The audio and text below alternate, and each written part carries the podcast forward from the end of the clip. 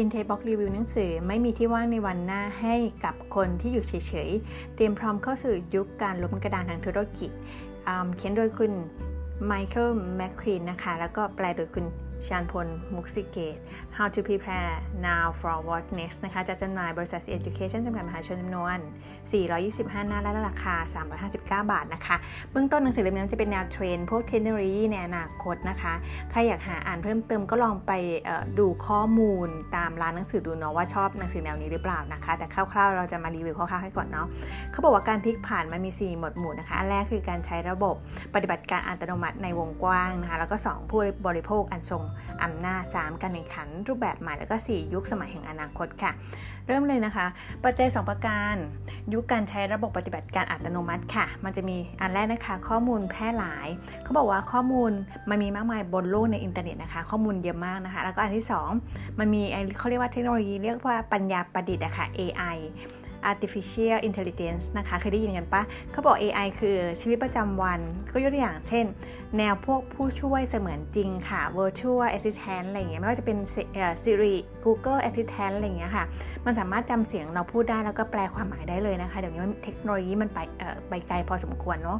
แล้วก็สามารถจดจำเสียงแปลเป็นอีกภาษาได้เลยอย่างเงี้ยค่ะ คือบางทีมันไม่จำเป็นต้องมีล่ามเนาะก็สามารถใช้แอปบางตัวแปลภาษาได้เลยนะคะ น่าสนใจทีเดียว แล้วก็ปรากฏการพลิกผันกับภาคธุรกิจนะคะยกตัวอย่างเช่นระบบคมนาคมเขาบอกว่ารถยนต์ขับเคลื่อนได้ด้วยตัวเองนะคะ ก็คือรถยนต์ไร้คนขับนั่นเองมันก็จะมีเริ่มมาใช้กันแล้วเนาะลองจินตนาการถึงโลกที่ไม่มีใครเป็นเจ้าของรถยนต์ดูสิคะคนใช้บริการรถยนต์ที่ขับเคลื่อนอัตโนมัติด้วยตัวเองได้เลยเนี่ยค่ะก็คือมันมีรถยนต์อัตโนมัติมาขับเคลื่อนเองได้ค่ะแล้วก็อะหัวข้อที่ 2 คือธุรกิจค้าปลีกนะคะ ยกตัวอย่างเช่นใน technology trend เนาะมันจะมีตัวสแกนบาร์โค้ดในการเลือกสินค้า แล้วก็มันก็จะมีระบบที่ว่ามันไม่จำเป็นต้องมีคนเก็บเงินเราเนาะไม่ต้องต่อแถวจ่ายเงิน ก็คือเวลาเราเดินผ่านเครื่องเครื่องเซนเซนเซอร์ตัวหนึ่งเนี่ยมันจะคิดเงินเราได้เลยตอนที่เราเดินออกไป โดยตัดเงินบัญชีของเราได้เลย อันเนี้ยมันสะดวกมากๆนะคะ เห็นไหมว่าเทรนทุกอย่างมันกำลังจะเปลี่ยนไปนะคะ เรื่องของเทคโนโลยีเข้ามาแทนมนุษย์นะคะ อันที่ 3 ธุรกิจการบริการระดับบุคคล และอาชีพเฉพาะเจาะอาชีพเฉพาะทางนะคะยกตัวอย่างเช่น ที่ปรึกษาทางการเงิน มันก็จะมีเขาเรียกว่าอัลกอริทึมที่ให้คำปรึกษาการลงทุนอัตโนมัติ พวก robo-advisor นะคะ ประเมินลูกค้ากับสภาพความเสี่ยง แล้วก็แนะนำรูปแบบธุรกิจธุรกรรมทางการเงินได้เลยอะค่ะไม่จำเป็นต้องใช้มนุษย์เนาะเพราะเขาจะมี system บางตัวที่เอามาทดแทน คนได้นะคะ แล้วก็อันที่ 4 ธุรกิจการให้บริการเฉพาะบุคคลอัตโนมัติยกตัวอย่างเช่นพวกพนักงานเสิร์ฟเนี่ยเขาก็จะเอาพวกหุ่นยนต์เสิร์ฟอัตโนมัติ robot เนี่ยมาเสิร์ฟแทนแล้วก็อย่างเช่นว่าMotoman นะคะเริ่มมีมาแล้วไม่ว่าจะเป็นอาชีพเลขานุการ มันก็มีมาแล้วค่ะเรื่องการเอา robot มาใช้นะคะ มีแล้วที่ซิดนีย์นะเขาทำหน้าที่ในการดูแลแขก จองห้องประชุมแล้วก็ประสานงานทั่วไปนะคะมี หุ่นยนต์มาแล้ว แล้วก็ในส่วนของการแพทย์นะคะ ทาง IBM เนี่ยซูเปอร์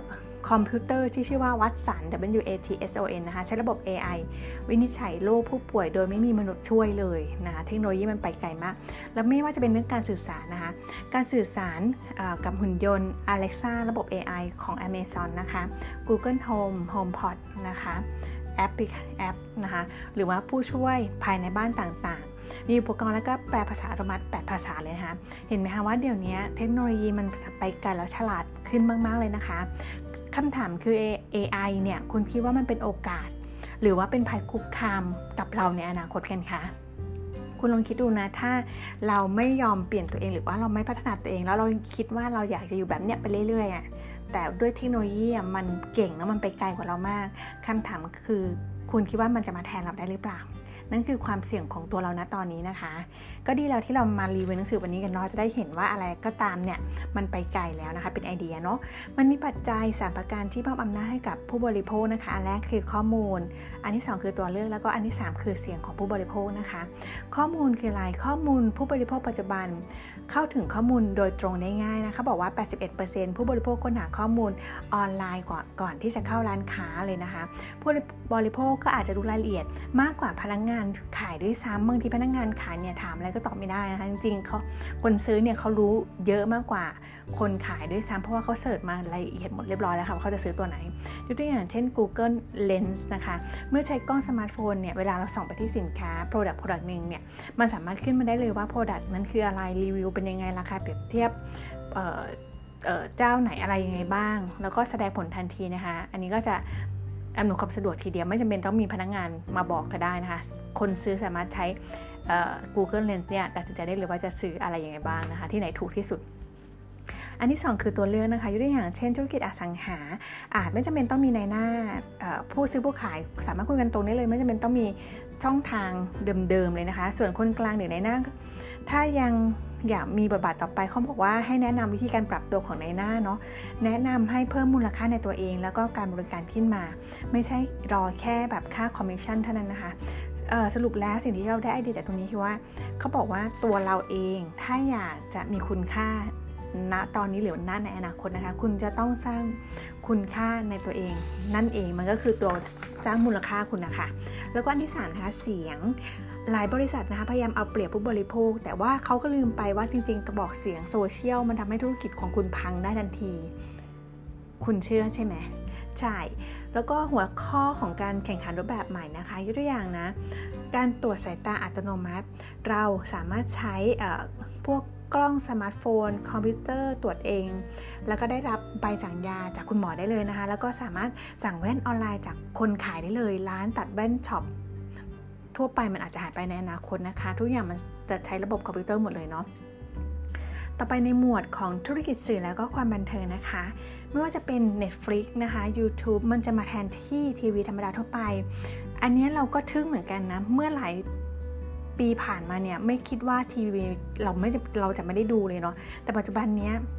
กลายเป็นว่าเราไม่ดูทีวีเนาะเราก็มาดูเน็ตฟลิกกับ YouTube นะคะ ถูกต้องลูกค้าดูในสิ่งที่เขาอยากดูนะคะ ในเวลาที่เขาต้องการ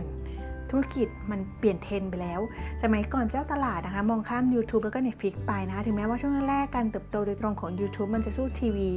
ไม่ได้เลยก็ตามนะคะ อืมอะถ้าไปในธุรกิจยานยนต์นะ มันก็จะมีรถยนต์ไฟฟ้ามาแทนรถยนต์ธรรมดานะคะ ทุกอย่างมันจะเริ่มเปลี่ยนไป ธุรกิจด้านพลังงาน มันก็จะมีพลังงานทางเลือกใหม่นะคะ ส่วนคุณอีลอน มัสบริษัทโซลาร์ซิตี้เปิดตัวในปี 2016 เปิดตัวด้วยเป้าหมายที่ว่าทำให้หลังคาพลังงานแสงอาทิตย์เนี่ยผลิตพลังงานที่อยู่ได้นานขึ้นนะคะฉนวนความร้อนที่ดีติดตั้งถูกกว่าราคาหลังคาหลังคาทั่วไปบวกกับค่าไฟฟ้าในปัจจุบันนะคะเหมือนผลิตสินค้าตัวหนึ่งดีกว่าท้องตลาดนั่นเอง แล้วก็ธุรกิจด้านการท่องเที่ยวนะคะ ปรากฏการพลิกผันคืออะไรเขาบอกว่าปกติคนทั่วไปเวลาจะไปเที่ยวไหนเขาก็จะจองโรงแรมถูกไหมแต่ว่ามันจะมีธุรกิจหนึ่งเขาเรียกว่า Airbnb อะค่ะ มันมีมูลค่ามากกว่าธุรกิจนะธุรกิจโรงแรมยักษ์ใหญ่เลยนะคะเอ่อ Airbnb ก็อารมณ์ไหนอารมณ์แบบมันมันจะไม่ใช่แบบโรงแรมแบรนด์แบบอะไรนะ Hyatt Sheraton เอ่อ Four Seasons อะไรเนี่ยไม่ใช่นะ ก็จะเป็นคล้ายๆว่า ธุรกิจที่พักแบบหนึ่งนั่นเองเขาบอกว่ามันมีมูลค่ามากกว่าเครือธุรกิจโรงแรมยักษ์ใหญ่แบรนด์ไฮแอทถึง 2 เท่า และมีรายชื่อที่พักมากกว่า 4 แห่งใน 34,000 เมืองทั่วโลกเลยนะคะ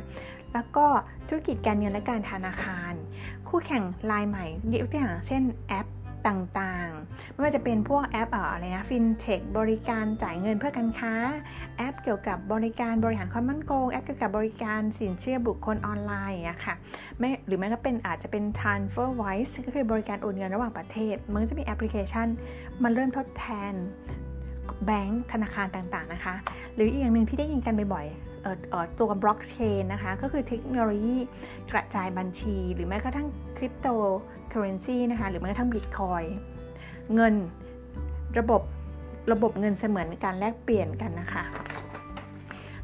ธนาคาร Barclays นะคะ แลกเปลี่ยนสกุลเงินครั้งแรกในปี 2016 โดยใช้บล็อกเชน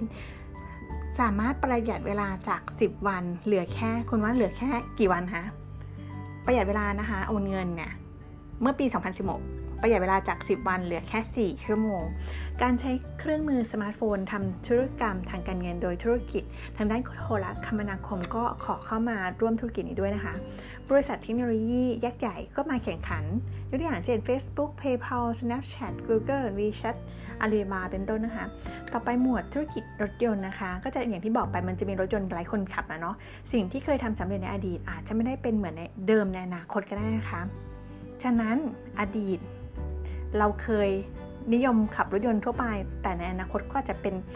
รถยนต์ที่หลายคนขับก็ได้ อันนี้ใครจะไปรู้เนาะ แล้วก็ต่อไปเป็นหมวดธุรกิจด้านการเงินและการธนาคารค่ะ คนเริ่มไม่ได้ใช้บริการธนาคารบ่อยเหมือนเดิมแล้ว เน้นออนไลน์ไม่ใช้ paper นะคะ ต่อไป part นี้น่าสนใจแนะนำให้ฟังกันนะ part ที่ 2 คือกุญแจ 9 ข้อเพื่อก้าวสู่ผู้ชนะในยุคแห่งปรากฏการณ์พลิกผัน คือสังเกตว่าที่อ่านมาใน part แรกอะ่ะมันคือความน่ากลัวของเทคโนโลยีที่เข้ามาแทนที่มนุษย์กับกับอะไรที่เขาเก่งกว่าเราแล้วเทคโนโลยีเนาะทีนี้เราจะทำยังไงเนาะทีนี้ อันนี้หมวดนี้คือกุญแจ 9 ข้อนะคะ กุญแจที่ 1 คือเขาบอกว่าให้คุณขุดบ่อ เมื่อคุณเริ่มกระหายนะคะ มันประกอบด้วย 3 วิธี การขุดบ่อน้ำก่อนที่คุณจะเริ่มหิวน้ำคือการเปลี่ยนตัวเองก่อนที่วิกฤตจะมาค่ะอีกครั้งหนึ่งนะคะ จงเปลี่ยนตัวเองก่อนวิกฤตมาถึงคุณค่ะ อันแรกก็คือจงเฝ้ามองกระแสน้ำคุณพร้อมยอม ปรับตัวเองหรือไม่นะคะ อันที่ 2 กล้าชำแหละธุรกิจของตัวคุณเอง ยกตัวอย่างนะคะคุณสตีฟ จ็อบเขาบอกไว้ว่าหากคุณไม่ยอมที่จะชำแหละบริษัทคุณเอง คนอื่นเขาจะเข้ามาทำแทนคุณค่ะ คุณจะยอมไหมทางนั้นคุณต้องเริ่มทำชำแหละตัวบริษัทคุณเองก่อนเนาะ Apple เพื่อเลยสร้างอ่า Apple สร้าง iPod แล้วก็สร้างผลิตภัณฑ์ที่ค่า iPod ก็คือสินค้าที่ดีขึ้นกว่าเดิมมาแทนที่นะคะ ต่อไปอีกหัวข้อนึงคือธุรกิจการเรียน ก็เริ่มมีการปรับให้ผู้เรียนเนี่ยเลือกเรียนออนไลน์ได้เอง online course ค่ะวิชาวิชาที่เขาชอบเรียนได้เลยอยากเรียนอะไรอันนี้คือในต่างประเทศอะเนาะแล้วก็ในหมวดของอันที่ 3 คือการสำรวจสิ่งที่คุณได้เปรียบนะคะ ไม่ว่าจะเป็นได้เปรียบด้วยทักษะความสามารถที่คุณโดดเด่น แล้วคุณก็นำมาต่อยอดซะย้ำอีกครั้งนึงค่ะ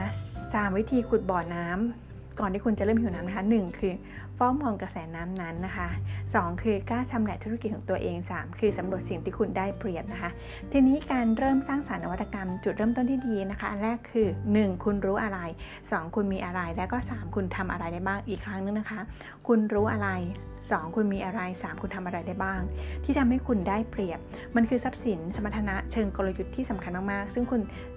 มักจะมองข้ามไป แต่มันก็มีพลังที่สร้างความสำเร็จให้คุณได้ หัวข้อที่ 2 คือคุณจงล้มให้เร็วแล้วก็ให้บ่อยแต่ว่าต้องไม่เจ็บตัวนะคะ ความล้มเหลวนำมาซึ่งไอเดียใหม่ ๆ คุณกลัวความล้มเหลวอยู่ไหมคะ มันมี 3 วิธีนะ สร้างวัฒนธรรมแห่งความกล้าเสี่ยง 1 คือมีแรงจูงใจที่ชัดเจนนะคะ เขาบอกว่าการทำอะไรเดิมๆ ที่ดีขึ้นเพียงนิดหน่อย คือสิ่งที่เสี่ยงที่สุดในโลกธุรกิจณวันนี้ค่ะ มีการสร้างโปรแกรมแรงจูงใจของรางวัล เรื่องการพัฒนาความก้าวหน้าอย่างต่อเนื่องนะคะ อาจจะให้ผู้บริหารลองกล้าเสี่ยงอะไรครั้งใหญ่ดูค่ะ สิ่งสำคัญของการเริ่มสร้างวัฒนธรรมองค์กร ของความกล้าหาญนะคะเริ่มจากผู้บริหารระดับสูงค่ะ อันที่2นะคะสร้างความไว้ใจความเชื่อมั่นองค์กร แล้วก็ 3 มอบโอกาสด้านเงินทุนและทรัพยากรค่ะสนับสนุนทรัพยากรเครื่องมือที่จำเป็นเพื่อสนับสนุนให้ทีมคิดหาไอเดีย แล้วก็ความสร้างสรรค์นวัตกรรมใหม่ๆค่ะ อันนี้คือใน part ขององค์กรเนาะ 3. อย่าถางทางตามรอยเท้าฝูงสัตว์คือไรคุณไม่มีทางหาสมบัติชิ้นใหม่เจอได้หากยังใช้แผนที่หาสมบัติฉบับเก่าค่ะ ทำไมถึงอย่าถางล่ะ ความหมายคือว่าเส้นทางที่สัตว์เดินกับยานพาหนะเดินทาง มันคนละวัตถุประสงค์กันค่ะ สรุปคือทำอะไรที่ง่ายไปไม่ใส่ใจ มันจะนำพาปัญหามาอีกมากมายในภายหลังค่ะ จงถามว่าทำไมก่อนลงมือทำด้วยอย่างเช่น 1. อะไรคือสิ่งสำคัญสำหรับคุณเมื่อพูดถึงเรื่องการเงินของคุณ แล้วทำไมมันถึงสำคัญสำหรับคุณล่ะถามต่อด้วยนะคะว่าทำไมทำไมสิ่งนั้นถึงสำหรับถึงสำคัญสำหรับคุณ ถามทำไมไปสักประมาณ 10 รอบค่ะว่าทำไมทำไมทำไม แล้วคุณจะพบว่าคุณค่าที่ลูกค้ายึดถือแรงบันดาลใจและความกลัวของคนนั้นคืออะไรจากคำว่าทำไมนะคะ 4. นะคะ จงใส่ใจกับความกังวลที่เป็นประโยชน์ มาดูตัวอย่างของเจ้าพ่อ Facebook ปรัชญาของเขาดูนะคะ Facebook เนี่ยเขาจะมีสมุดให้พนักงงานที่ระบุคำพูด ความเชื่อสะท้อนปรัชญาของบริษัทให้คนละเล่มกันนะคะ ประโยคคือ 1 จงจำไว้ว่าคนไม่ได้ใช้ Facebook เพราะเขาชอบพวกเรานะ เขาใช้เพราะเขาชอบเพื่อนๆของพวกเขา มันเป็นการแสดงความถ่อมตัวค่ะของ Facebook ประโยคที่ 2 คือหากเราไม่คิดค้นสิ่งที่จะมาลง Facebook ได้เอง คนอื่นจะเป็นคนคิด อันนี้ประโยคนี้แสดงว่าความกระหายต่อความสำเร็จค่ะ อันนี้คือ Facebook นะคะ ใส่ใจความกังวล 1 ในเรื่องของความถ่อมตัวแล้วก็ 2 ในเรื่อง การที่คุณจะต้องพัฒนาอะไรใหม่ๆตลอดตลอดเวลานะคะ พลังความกังวลมีข้อดีคือทำให้คุณทำเต็มที่ตลอดเวลาอันแรกนะคะ ต่อต้านความลุ่มหลงที่เกิดจากความสำเร็จ คุณบัฟเฟตต์กล่าวว่าความ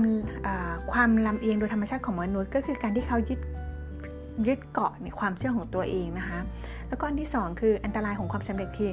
ความหลงตัวเองค่ะให้ระวังไว้นะคะ อันที่ 3 คือคุณแอน แอนดี้ โกรฟนะคะ Intel บอกไว้ว่ามีเพียงคนที่รู้จักความกังวลเท่านั้นที่จะอยู่รอดนะคะ หัวข้อที่ 2 คือจัดลำดับความสำคัญรอบด้าน แล้วก็หัวข้อที่3ก็คือผลักดันความหลากหลาย แล้วก็ความเห็นต่างค่ะ มาพบกับ 3 วิธีพัฒนาวิสัยทัศน์รอบด้านนะคะ มองเห็นสิ่งที่อยู่นอกเหนือ อันแรกคืออุตสาหกรรมของตัวคุณเองค่ะ 2 คือบริบททางธุรกิจของคุณ แล้วก็ 3 คือมองเห็นสิ่งที่นอกเหนือสมมุติฐานค่ะ ท้าทายสิ่งเดิมๆที่เคยปิดกั้นแล้วก็เรียนที่คุณเคยเรียนรู้ก่อนอันนี้ค่ะ เปิดโลกใหม่นั่นเอง 3 วิธีเพื่อสร้างความโดดเด่นนะคะ 1. คุณจงสร้างจุดยืนที่มีเอกลักษณ์ของตัวเองค่ะ 2. จงสร้างการตลาดที่โดดเด่นนะคะ 3. ประสบการณ์ที่เหนือระดับนะคะ มีคำถามว่าคุณอยู่ในธุรกิจอะไรนะตอนนี้ และคุณจะใช้การตลาดสร้างจุดยืนที่โดดเด่นของคุณได้อย่างไร คุณตอบได้ไหมคะ ทีนี้มันมี